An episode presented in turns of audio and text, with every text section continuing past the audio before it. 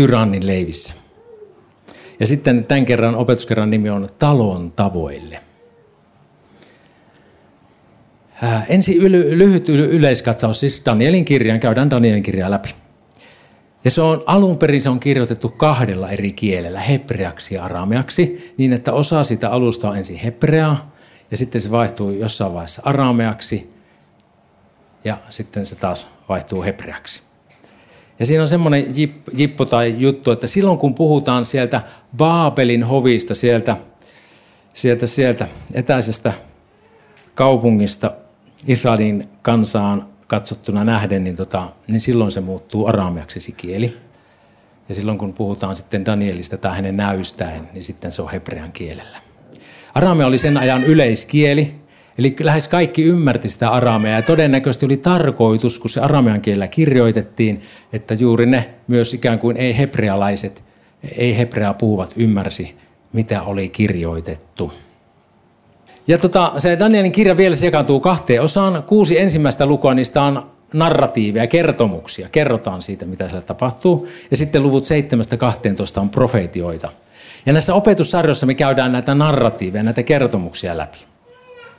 Ei mennä niihin profeetioihin.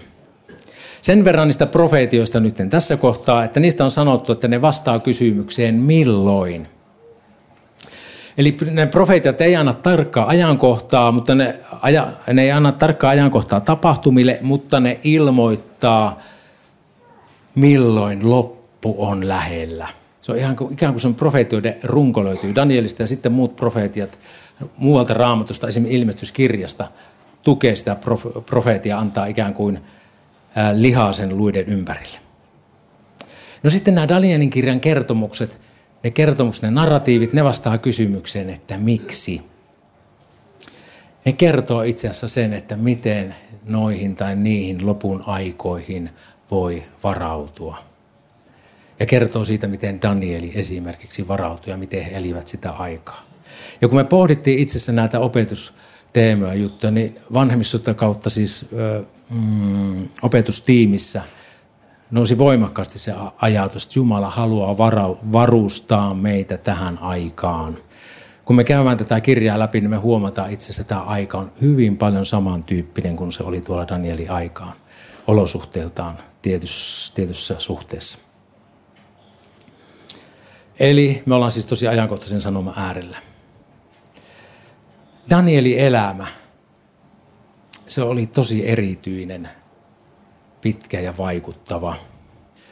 Ja hän teki käytännössä katsoen koko elämän työnsä sellaisessa ympäristössä, missä palvottiin, palvottiin epäjumalia, se hallinto ja kulttuuri, kaikki se nivoutui epäjumalan palvelukseen. Eli tosi raskas ympäristö, missä hän eli.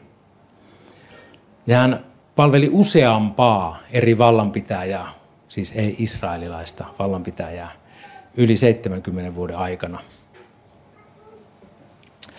ja hän siis, siis hänen palvelutyönsä, okei se lukee raamatussa, mutta voi niin kuin päätellä siitä ja niistä kertomuksista, mitä siellä on, että se on vaikuttanut myös sen ajan, koko siihen suuren sen ajan, siihen maailman valtaan, mikä silloin oli. Ja ajatelkaa, Daniel oli vain valtion virkamies. Mutta se, mitä hän teki, niin hän teki sen uskollisesti. Eli hän palveli täysipainoisesti Jumalaa elämässään. Vaikka hän oli valtion virkamies, hän oli myös profeetta. Jeesus kutsuu häntä puhuessaan hänestä, että hän on profeetta. Danielin elämän vaiheet oli monin kirjavat. Hän syntyi Israelin eteläisen valtakunnan, sinne eteläiseen valtakuntaan eli Juudaan. Siihen aikaan Israel oli jo kantunut kahteen eri valtioon. Ja tota, hän oli nyt siellä pienemmässä valtiossa, siellä etelävaltiossa. Ja siellä oli niin sanotusti neljäs uskon puhdistus menossa siihen aikaan, kun Danieli syntyi sinne. Pohjoinen valtakunta oli jo silloin lakannut olemasta. Pohjoinen valtakunta oli joutunut sy- syntiensä tähden jo pakkosiirtoon siinä vaiheessa. Ja sinne tilalle oli tuotu ihan muuta sekakansaa sitten muista sen suuren valtakunnan eri osista. Ja se oli itse asiassa viimeinen uskon puhdistus sitten, mikä siellä Juudan valtakunnassa oli.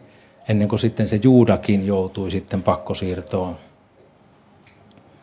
Ennen Danielin syntymää niin sellainen hurskas, eli oikeamielinen kuningas Joosia oli tullut kuninkaaksi kahdeksanvuotiaana. 16-vuotiaana tämä kuningas alkoi etsimään Jumalan tahtoa omassa elämässään.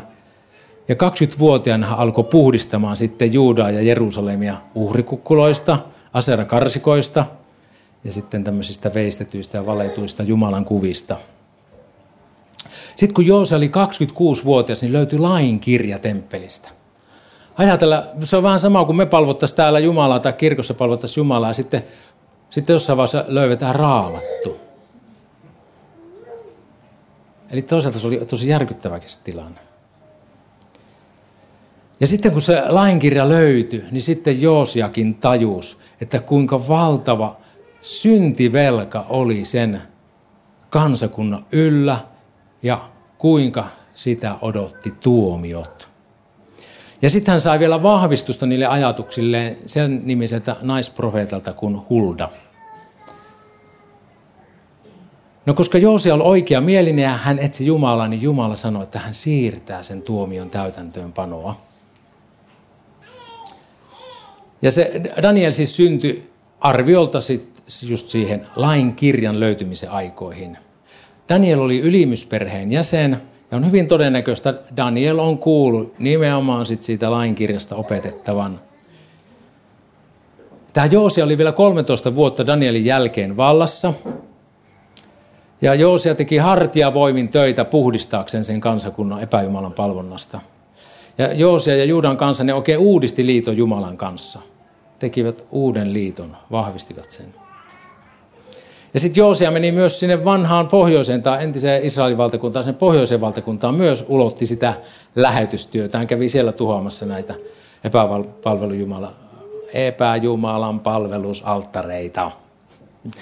Ja Daniel siis sai kuulla lain opetusta elämässä ja oli varmasti tietoinen siitä, että mikä on Jumalan tahto. Sitten hän oli myös Jeremian, profeetta Jeremian aikalainen – ja varmasti oli kuullut myös Jeremian profeetioista ja tulevasta tuomiosta. No joka tapauksessa Joosia kuoli, sitten hänen poikansa tuli valtaan, mutta he eli jumalattomasti. Joosia kuoli taistelussa Egyptin Faaroa Nekoa vastaan, ja sitten sen jälkeen hänen poikansa Joahas asetettiin maahan kansan toimesta kuninkaaksi. Sitten tämä Faarao Neko jo kolmen kuukauden päästä niin laittoi tämän Joahan viralta ja tota, otti itse asiassa tämän Joahan veljen, vanhemman veljen sitten asetti hänet kuninkaaksi. Siitä tuli semmoinen vasaalikuningas, eli, tai nukkekuningas, miksi sitä pitäisi kutsua. Mutta joka tapauksessa se oli sitten siellä, joutui sitten valtaan. Ja, ja, ja se ää, isovellen nimi oli Eljakim, ja hän, sitten hän muutti sen nimen Joajakimiksi. Onko tänä päivänä joku joidakin, joku itsevaltias jossain, vai minkä niminen se on? Joku Kimi se kuitenkin. Okei. Okay. Mutta joku, äh, itse asiassa tämmöinen kuin Timo Flink, raamatun tutkija, on sanonut näin, että se maailman poliittinen myllerys, mikä silloin oli käynnissä siellä alueella, jonka keskellä Juudan kanssa oli, niin sitä voisi nykyaikana verrata seuraavaa asiaa. Se, että USA joutuisi toisen maailman, vallan alaisuuteen – ja sitten se uusi maailman valta valloittaisi Euroopan. Eli siellä oli tosi isot kähinnät ja kahinat käynnissä. Ja sitten Israelin kanssa oli nimenomaan tämän näiden suur, suurvaltaintressien siellä keskellä ja myllerryksessä. Vaikka nämä, nämä kuninkaat, nämä kaksi viimeistä kuningasta siellä ne oli jumalattomia kuninkaita, vaikka oli semmoinen myllerys ympärillä, niin kuin tiesi, että tässä kohta niin kuin puntti tutisee tosissaan. Kuka vaan voi vallata meidän, siitä huolimatta he ei kääntynyt Jumalan puoleen. Ja Jeremia varoitti selkeästi, että heidän tulee tehdä parannus. Mutta sitten kuitenkin tosiaan nopeasti kansa luisu takaisin epäjumalan palvontaa. Ja niissä epäjumalan palvelusmenoissa, niissä uhrattiin lapsia molokille, pistettiin, poltettiin, temppeli, prostituutio, se kuului niihin jumalanpalvelusmenoihin. Jotenkin kun ajattelin, että se meno on ihan samanlaista tänä päivänä meillä Suomessa. No eihän meillä lapsia polteta. Ei poltetakaan, mutta niitä surmataan äitinsä kohtuun. Seksistä on tullut epäjumala, jonka harjoittamista ei saisi rajoittaa millään tavalla. Ja sen epäjumala alttarille uhrataan lapsia. Ajattelin, että yksin Suomessa tehtiin vuonna 2022 noin 7900 raskauden keskeytystä. Se on jotenkin järkyttävä, kun rupeaa miettimään, että sulla on 7900 lapsen ruumista. Suomessa tänä päivänä tai viime vuonna. Se tarkoittaa sitä, että keskimäärin 20 lasta, 22 lasta joka päivä.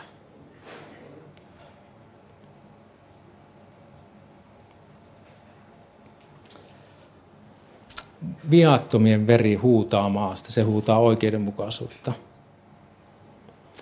Israelin kansan kohdalla syntimittä täytty.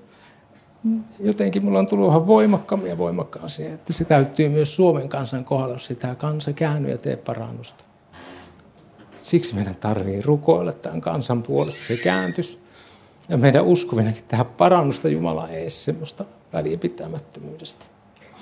Mutta Jumala auttako meitä siinä. Nyt mä luen Danielin kirja ensimmäistä luvusta. Joojakimin, Juudan kuninkaan kolmantena hallitusvuotena tuli Nebukadnessar, Paapelin kuningas, Jerusalemin edustalle ja piiritti sitä.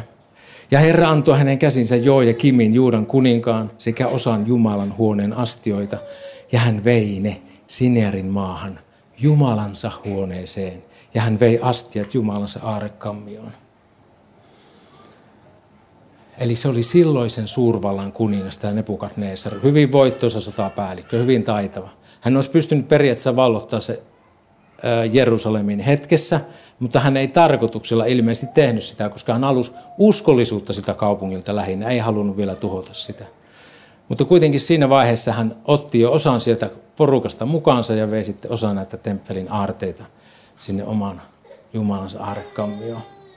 Tänä päivänä vihollinen haluaa tuhota myös seurakunnasta, viedä ikään kuin osan seurakunnasta, ruveta varastamaan, viedä sinne oma aarrekammionsa. Mitä se voi olla meidän elämästä? Ikään kuin varastaa meidän aikaamme tai varastaa niitä aarteita, mitä meille on annettu. Ei anneta niitä pois. Pidetään niistä hyvää huolta, pidetään niistä kiinni. Raamattu sanoo, että olkaa hengissä palavat, palvelkaa Herraa.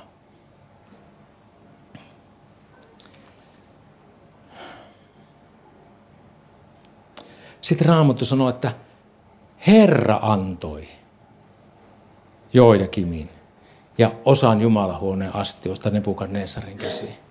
Loppupeleissä se synnin mitta oli tullut niin täyteen, että Herra antoi sen tapahtua. Se ei lopulta ollutkaan sen Nebukadnessarin. Mä kutsun häntä tästä lähtien Nebuksi, koska se on helpompi lausua.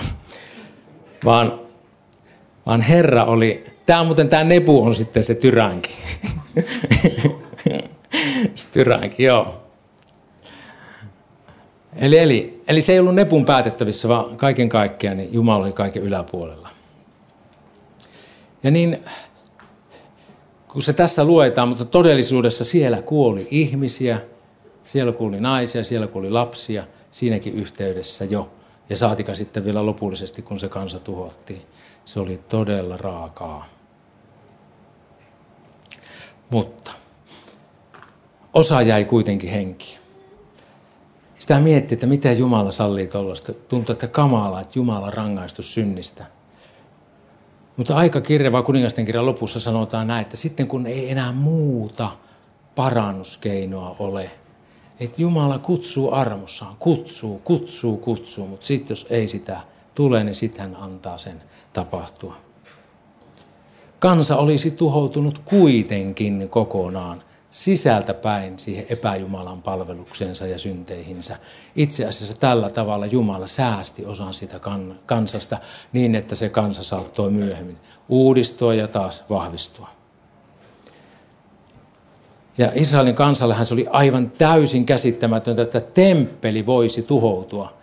Temppelistä oli tullut ikään kuin Jumalan henki oli jo itse asiassa poistunut temppelistä. Tämä Hesekiel näki sen, että kuinka Jumalan henki poistui temppelistä. Mutta siitä huolimatta hän ajatteli, että kun meillä on tämä temppeli, ajatelkaa, meillä voi olla ulkoinen Jumalan palvelusmenoa, mutta jos ei meillä ole henkeä siinä sisällä. Ja Jumala haluaa, että sillä on henki. Me ei voida pitää syntiä meidän elämässä. Miksi me ei voida pitää, miksi ei meidän tarvii pitää sen takia, kun Jumala on ja hän haluaa, että me tehdään parannus, me käännytään synneistä. Siis meillä on lääke siihen. Sittenhän se olisi eri juttu, jos se on lääkettä, mutta kun on lääke, on roppi, mitä voi ottaa synnin sairauteen. Ja se toimii. Ja se tosissaan toimii.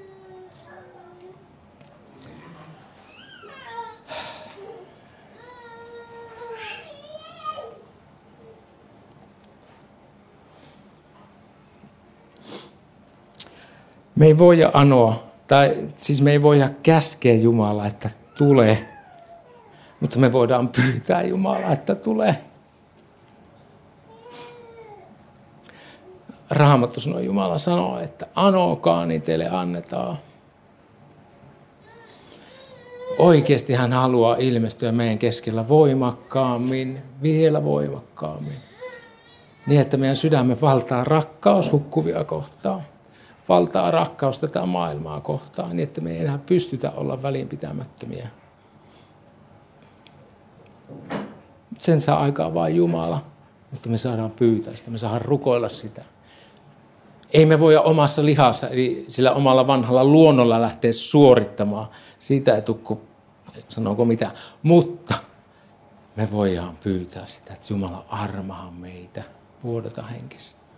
Mä oon täällä aikaisemminkin sanonut, mutta vieläkin mua koskettaa niin raakasti se, että kun se yksi toimittaja kävi Ukrainassa sillä sodan keskellä, se sanoi, että kun siellä on herätystä, ihmiset lyö polvilleen, siellä jonotetaan rukoushuoneelle tai kirkkoon. Ne lyö polvilleen sinne mutaisella tiellä ja ainoa rukous on se, että Herra armahda. Mä välillä mietin, että mitä Suomen kansan kohdalla pitää tapahtua, että me mennään polville ja että me huuetaan, että armahdaan. Pitääkö meidän, onko se kymmenen minuuttia? Pitääkö meidän odottaa, että tänne tulee joku? Voitaisiko me nyt jo kääntyä? Jumala, antakoon meille se armon. Sillä anova saa ja etsivä löytää.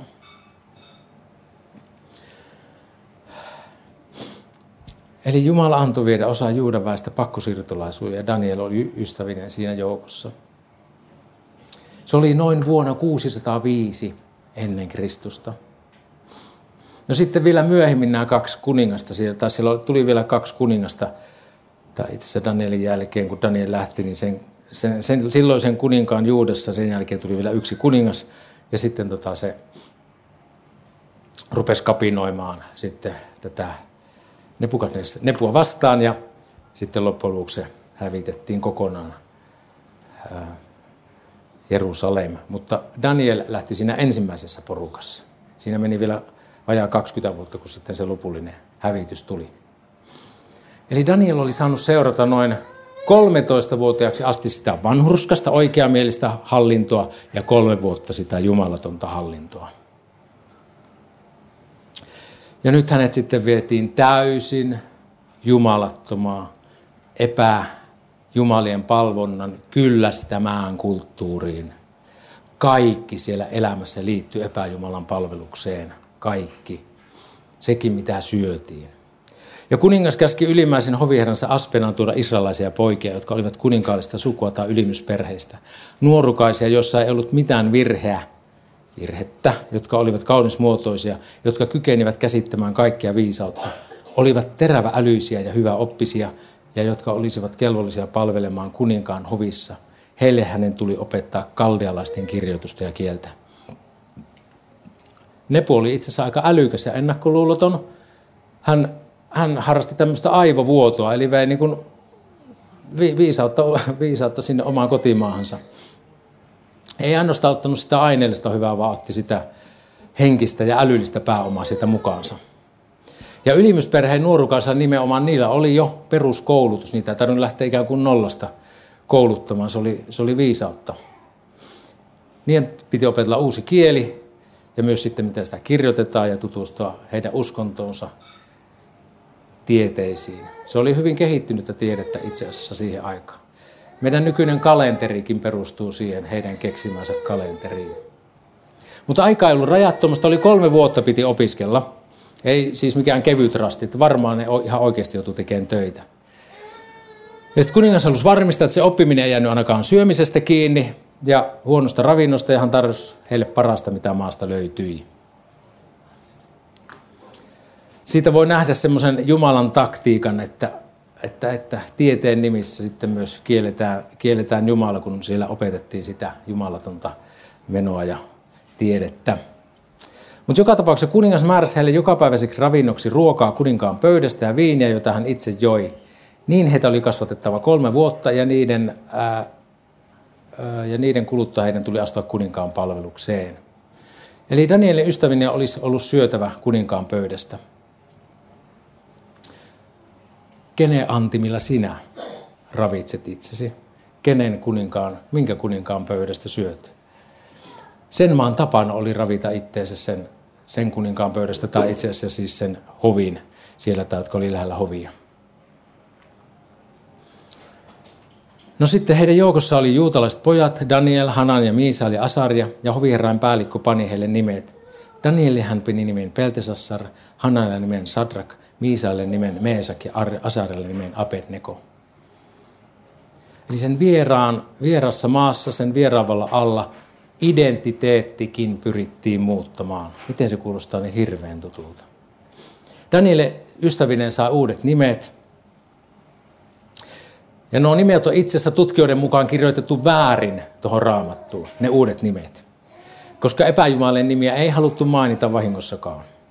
Mutta joka tapauksessa ne oli sinne päin. Mutta sieltä on löydetty kuitenkin niiden ikään kuin alkuperäinen merkitys. Ja Daniel vastaa, Danielin nimi siis tarkoittaa, että Jumala on tuomarini. Ja nyt hänelle annettiin uusi nimi, Baal suojele hänen elämänsä. Eli Baal Marduk oli Babylonin pääjumala. ja hänen nimensä oli Herra osoittaa armoa. Ja sitten tämä Sadrak tarkoitti, että Akun käskyvalla alainen. Ei siis tämä sarjakua sankari, vaan kuun Jumala. Sitten Miisaale, se joka on kuin Jumala. Ja sitten kuka on kuin Aku. Ihan päinvastoin. Ja Asaria Herra auttaa Neepon palvelija.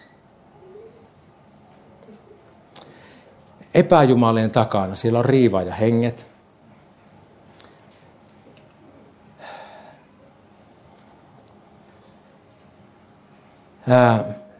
tänä päivänä me ei yleensä tiedä, tai ei välttämättä monikaan tiedä, että mitä se oma nimi tarkoittaa. Mutta tuohon aika oli toisin, sillä nimellä oli oikeasti merkitystä. Sillä haluttiin vaikuttaa siihen, että minkälaisen identiteetin ikään kuin annetaan. Ja tässä haluttiin nimetä nämä pojat uusiksi. Tänäkin päivänä sieluvihollisen taktiikka on se, hän pyrkii häivyttämään se ihmisen oikean alkuperäisen identiteetin. Saatana pyrkii häivyttämään sinussa, minussa, ylempäätään ihmisessä sen, millaiseksi Jumalan alun perin sinut luonut. Mihin tehtävää on sinut tarkoittanut. Jok ikinen ihminen on tarkoitettu elämään Jumalan yhteydessä. Ja vihollinen taas pyrkii erottamaan siitä yhteydestä ja siitä suunnitelmasta ja siitä tarkoituksesta. Sinulla, minulla, meillä kaikille on suunnitelma, meille kaikille on tarkoitus. Ihan varmasti on. Mä ajattelen näin, että meidän ajassa merkki tästä vihollisen taktiikasta on tämä vallalla oleva gender-ideologia esimerkiksi. Sillä pyritään vääristämään Jumalan työtä ja häivyttämään sitä, vääristämään.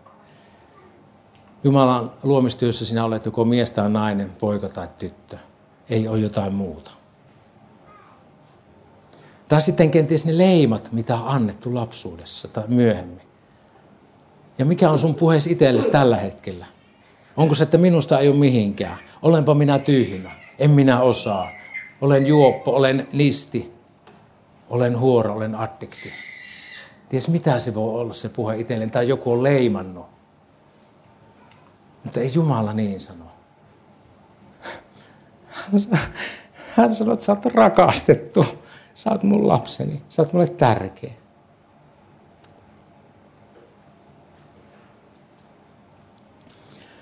sun ei tarvitse muuttua uudeksi, vaan pikemminkin palautua siihen alkuperäiseen, siihen originaaliin. Huolimatta siitä, mitä susta on sanottu, Jeesus tuli lunastamaan meidät. Meidät on niin ostettu sieltä pimeyden vallasta, sieltä, sieltä mikä rikkoo meitä, niin meidät on ostettu Jumalan valtakuntaan niin, että palautetaan, kaikki ennallistetaan. Se on jotakin ihan huikeaa. Oletteko katsonut Narnia-sarjaa? Siellä kun on se, enpäs muistakaan mikä niistä, mutta siellä oli kuitenkin se valtakunta oli jääkauden tai siellä oli niin jääkausi tai siis ikuinen talvi. Ja sitten sinne tulikin kesä, ikään kuin se ennallistettiin. Se hienosti kuvaa sitä muutosta. Nyt mä hyppään tässä, sano kohta se loppuu tämä aikakin, mutta vähän se vielä. Eli muista se, että sä oot rakastettu, sä oot hyväksytty Kristuksessa. Ota vastaan se identiteetti ja se nimi, mikä oikeasti olet Kristuksessa. Olet Jumalan lapsi, olet Kristuksen kanssaperillinen, olet pyhä heimoa, kuninkaallista sukua, omaisuus kansaa, Jumalan palvelija, opetuslapsi, olet Kristuksen ruumiin jäsen. Silloin kun sinä uskot Kristuksen vapahtajanasi, sinä olet kaikkea tätä. Saat julistaa sitä itsellesi. Sitten vielä kansalaistottelemattomuudesta. Mutta Daniel päätti lujasti olla saastuttamatta itseään kuninkaapöydän ruoalla ja viinillä, jota tämä joi, ja anoi hoviherrain päälliköltä, ettei hänen tarvitsisi itseään saastuttaa. Ja Jumala salli Danielin saada suosion ja armon hoviherrain päällikön edessä. Daniel oli luja päätös saastuttamatta itseään. Ajatelkaa sitä ympäristöä, sitä painetta, missä ne oli. Se ei ollut varmaankaan niin, että Daniel, kun joutui pakkosiirtoon, niin rupesi että hei nytpäs mä rupenkin palvelemaan Jumalaa. Raamattu ei sitä selkeästi kerro, mutta on hyvin todennäköistä, että Daniel oli palvelu Jumalaa jo ennen sitä, ja varmasti oli, koska hän tiesi, että mitä Jumala haluaa hänen tässä tilanteessa tekevän. On tärkeää, että me Paavali kirjoittaa, että harjoita itseäsi jumalisuuteen. Tarkoittaako siis se, että ikään kuin sä ulkokohtaisesti opettelet tämän, tekemään asioita oikein? Ei. Se tarkoittaa sitä, että sä harjoitat itseäsi Jumalan läsnäoloa. Sitä, että sä etsit Jumalan kasvoja, sä etsit Jeesusta, Kristusta omassa elämässä. Niin, että hänestä tulee sun elämässä se käyttövoima, jos nyt näin voisi sanoa. Niin, että aina, ot missä tahansa, niin aina voi katsoa Jeesukseen. Jeesukseen. Silloin kun mokaa, niin saa katsoa Jeesukseen, saa katsoa risti. Silloin kun on voimaton, niin saa katsoa Jeesukseen. Sen mä haluan vielä ihan pakko jakaa tähän. Mä, mä en nyt käy tätä loppuun, mutta ja jonkin verran kesken, mutta ei se haittaa. Mä uskon, että se tärkeä on jo tullut sanottua. Mutta sen, että kun me ollaan Jeesuksessa, roomalaiskirjeen 6, 7 ja 8 luku. Mä haluan jättää sulle kotiläksyksi. Lue niitä. Lue niitä ajatuksen kanssa, lue niitä rukouksen kanssa, lue niitä monta kertaa niin että sä saat omaksua uuden identiteetin Kristuksessa. Itse asiassa sen, mihin Jumala on tarkoittanut. Sillä tavalla harjoittaa itseä jumalisuuteen. Siellä kerrotaan, kuinka me ollaan yhdessä Kristuksen kanssa kuoltu vapaaksi synnin orjuudesta, Kristuksen kanssa yhdessä kuoltu vapaaksi lain alaisuudesta. Ja sitten siinä samassa myös me ollaan saatu nousta uuteen elämään. Monesti meillä jää evankeliumi siihen, että hei me saadaan syntimme anteeksi. Aamen, se on ihana, se on mahtavaa, me ollaan pelastettu ja aamen. Mutta meille on annettu myös uusi ylösnousemusvoima Jeesuksen ristin kuolemassa, koska hän nousi ylös, mekin saadaan nousta ylös ja me saadaan myös elää sitä ylösnousemuselämää hänen voimastaan ja hänen armostaan. Sitä kohti, sitä kohti. Ei jätetä niin kuin sitä Jeesuksen sovitustyötä, että mä otan tuosta vaan puolet, ei kun kaikki. Ihan kaikki. Ja miten se otetaan vastaan? Sillä, että sä oikein ymmärrät se hyvin. Ei, vaan uskossa. Usko on se käsivarsi, millä saa ottaa se vastaan. Uskon kautta. Se on niin helppo, että lapsikin sen ymmärtää. Tai ei ymmärrä välttämättä, mutta osaa. Ja mäkin luin monta viikkoa ja kuukautta näitä lukuja, mutta mulla ei meinannut mennä kaaliin. Sitten jossain vaiheessa vaan niin kuin, niin, mä vaan uskon sen. Ja nyt hei rukoillaan uskossa ja jätetään tämä Herralle. Kiitos rakas taivaanne Isä. Kiitos tästä hetkestä, tästä päivästä. Kiitos Herra sun läsnäolosta ja sun rakkaudesta. Kiitos, että sä olit uskollinen Danieli elämässä ja autoit häntä monella tapaa, Herra. Ja kiitos, että tänä aikana sä oot uskollinen meille, Herra. Kiitos, että sä kuolit meidän syntien tähden, Herra. Ja kiitos, että sä ristin kuolemallas, Herra. Kun sä kuolit siellä, niin Herra, mekin kuollaan yhdessä, ollaan kuoltu yhdessä sun kanssa. Ei oikein ymmärrä, miten se voi tapahtua, mutta niin se vaan tapahtuu. Niinhän raamattuisin sanoin, me halutaan uskon kautta omistaa se, Herra. Kiitos, että me on saatu kuolla vapaaksi synnin orjuuttavasta vallasta, Herra. Kiitos, että me on saatu kuolla vapaaksi lain orjuuttavasta vallasta, Herra. Ei niin, että me palvellaan sua sen takia, kun täytyy palvella, vaan sen takia, kun me saadaan sun lapsinas palvella sota.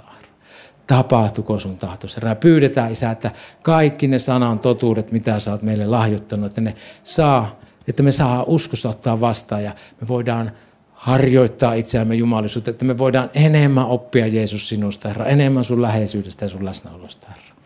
Kiitos, että sä sinut meitä jokaista tässä. Ja hei, jos täällä on joku, joka et vielä tunne Jeesusta, joka et ole antanut elämääsi Jeesukselle, niin rukoile vielä mun kanssa. Herra Jeesus, mä uskon, että sä oot kuollut mun syntieni tähden. Anna Jeesus mulle mun syntini anteeksi. Mä oon rikkonut sinua vastaan ja toisia ihmisiä vastaan. Itseänikin vastaan. Kiitos, että sä annat mulle mun syntini anteeksi. Tule mun elämäni herraksi ja pelasta mut. Ohjaa ja johdata mua. Tätä pyydän isä, isän ja pojan ja pyhän nimessä. Aamen.